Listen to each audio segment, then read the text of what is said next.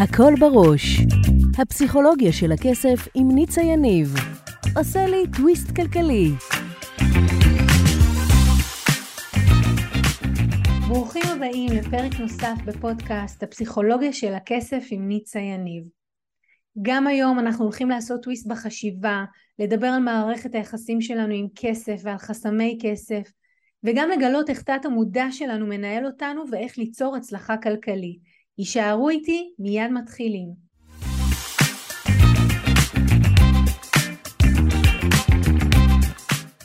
הפינה הבאה שלנו היא הפסיכולוגיה של הכסף עם הילדים, ודיברנו על זה כבר, שאנחנו כמבוגרים מעבירים או מנחילים את הרבה מהדברים ששמענו וחווינו בבית כילדים, הלאה לילדים שלנו. ואני אספר לכם שלפני אה, כמעט אה, כבר 6-7 שנים, כתבתי ספר יחד עם אלה שלומקוביץ, שנקרא איך לגדל ילדים לשפע. ובספר הזה ממש נתנו כלים ברורים והנחיות לאיך לגדל את הילדים בתרבות השפע שאנחנו חיים.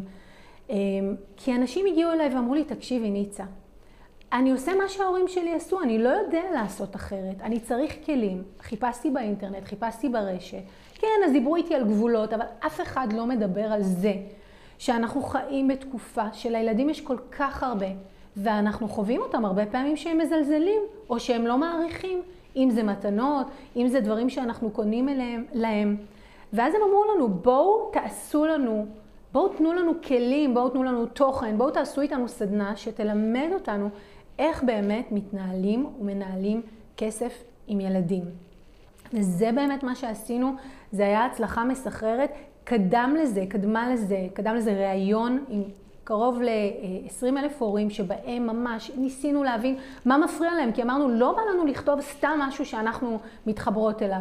רוצים לשמוע מה מציק, מה מנהל את ההורים, ואני יכולה להגיד לכם שבסוף נשארנו עם כמה נושאים, כל הנושא של דמי כיס, כל הנושא של אה, מה קורה עם מתנות, סבא וסבתא נתנו מתנות, הילדים של היום לא תמיד מתקשרים להגיד להם תודה, אנחנו גדלנו אחרת, כל מיני דברים שככה ממש מנהלים אותנו כהורים, הזלזול שלהם הרבה פעמים, הצורך או הדרישה, איך שאמרו לי הרבה אמהות, מה אני אימא כספומט? אני לא אימא כספומט.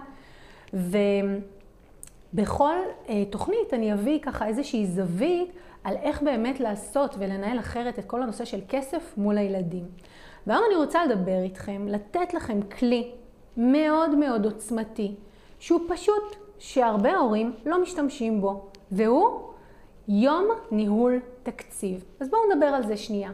כל אחד מאיתנו שמגדל ילד, לי יש שלושה ילדים בגילאים שונים, היום הם כבר אה, גדולים, מעל גילאי 17, אבל כל אחד שמגדל ילד נחשף לאורך השנה בחופש אה, פסח, יש את החופש הגדול, יש את החגים בראש השנה, וזאת, או התקופה הזאת, שהיא תמיד תקופה כאוטית, מוציאים הרבה יותר כסף ממה שתכננו, חושבים שנוציא סכום כזה ובסוף מוציאים סכום כזה. הילדים הרבה פעמים משועממים ואנחנו מנסים למצוא להם מסגרות. אז אחד הכלים הכי עוצמתיים שתיקחו מכאן היום זה לבנות עם הילד יום כיף, שהוא יום כיף מבוסס תקציב. אז בואו נדבר על זה שנייה, בואו נסביר את הקונספט. מחליטים עם הילדים על יום, לא יודעת, זה יכול להיות סופרלנד, זה יכול להיות לונה פארק, יום כיף בממדיון. ואז, אחרי שהחלטנו, אנחנו יושבים איתם ואנחנו אומרים להם, תשמעו, אנחנו נוסעים היום ליום כיף. ועכשיו לכם אני אגיד רגע בהערת סוגריים, פה יש לכם הזדמנות מעולה גם לפתוח עם הילדים שלכם את הנושא של כסף ואיך הם רואים כסף ולהבין. שלא יהיה מצב שכשהם באים לבקש את הכסף לג'ינס, אתם אומרים, מה, למה היא לא מעריכה? בואו תשמעו שנייה איך הם חושבים על כסף. וזאת הזדמנות פז. ושתיים, גם להביא את האמיתות שלכם לגבי כסף, איך אתם רואים כסף, איך אתם רואים התנהלות עם כסף, וגם, וזה פרייסלס, זה באמת הזדמנות פז, ללמד אותם איך מנהלים תקציב, אבל בקטן, מתחילים ביום. אז אומרים להם, אז אנחנו רוצים לצאת ליום כיף. זוכרים את הפינה הראשונה שבה דיברנו על זה שכשהילדים שואלים אותנו על כמה כסף שמתם לחתונה, אז אנחנו אומרים להם כמה?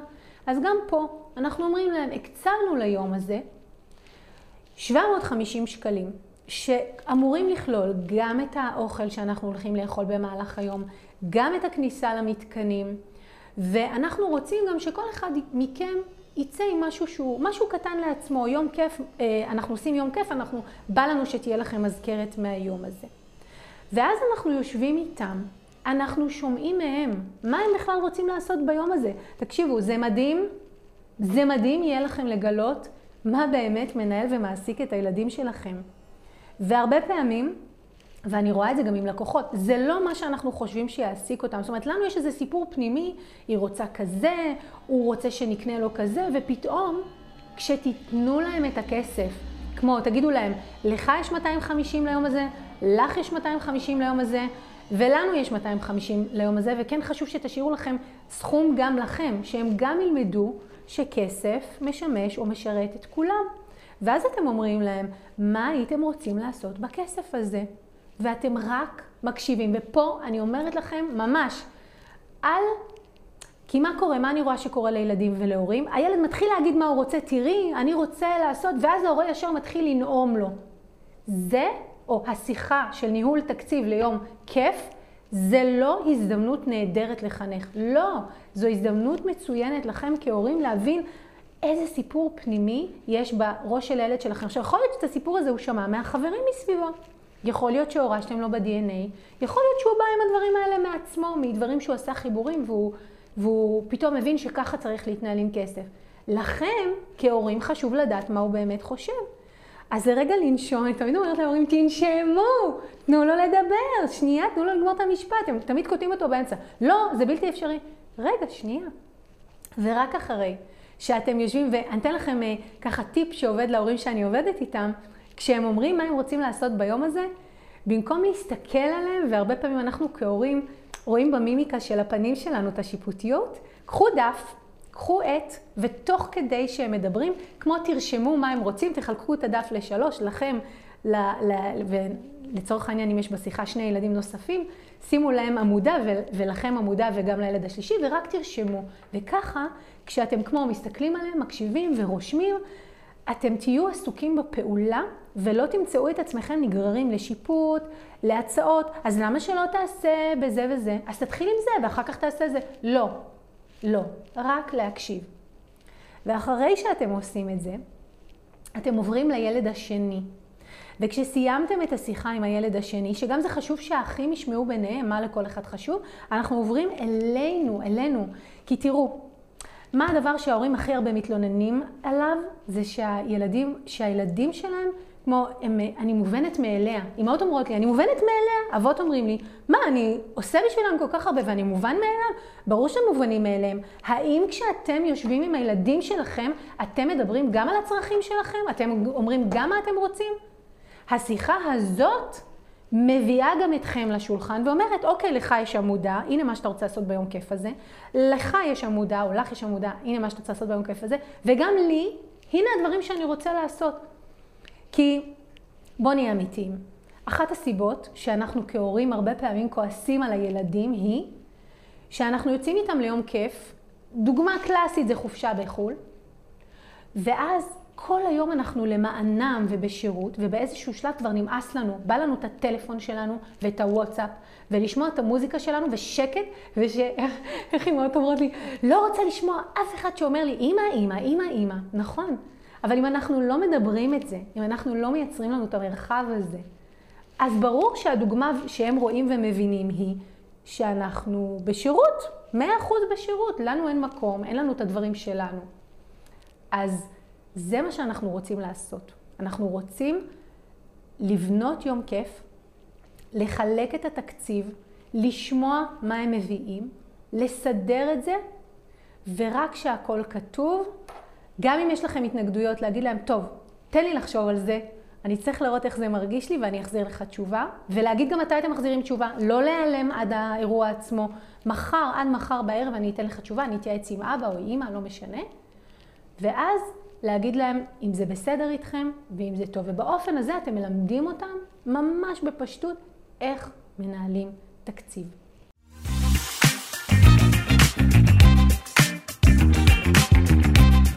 אם אהבתם את הפרק, שתפו אותי למה התחברתם, ממש מעניין אותי לשמוע.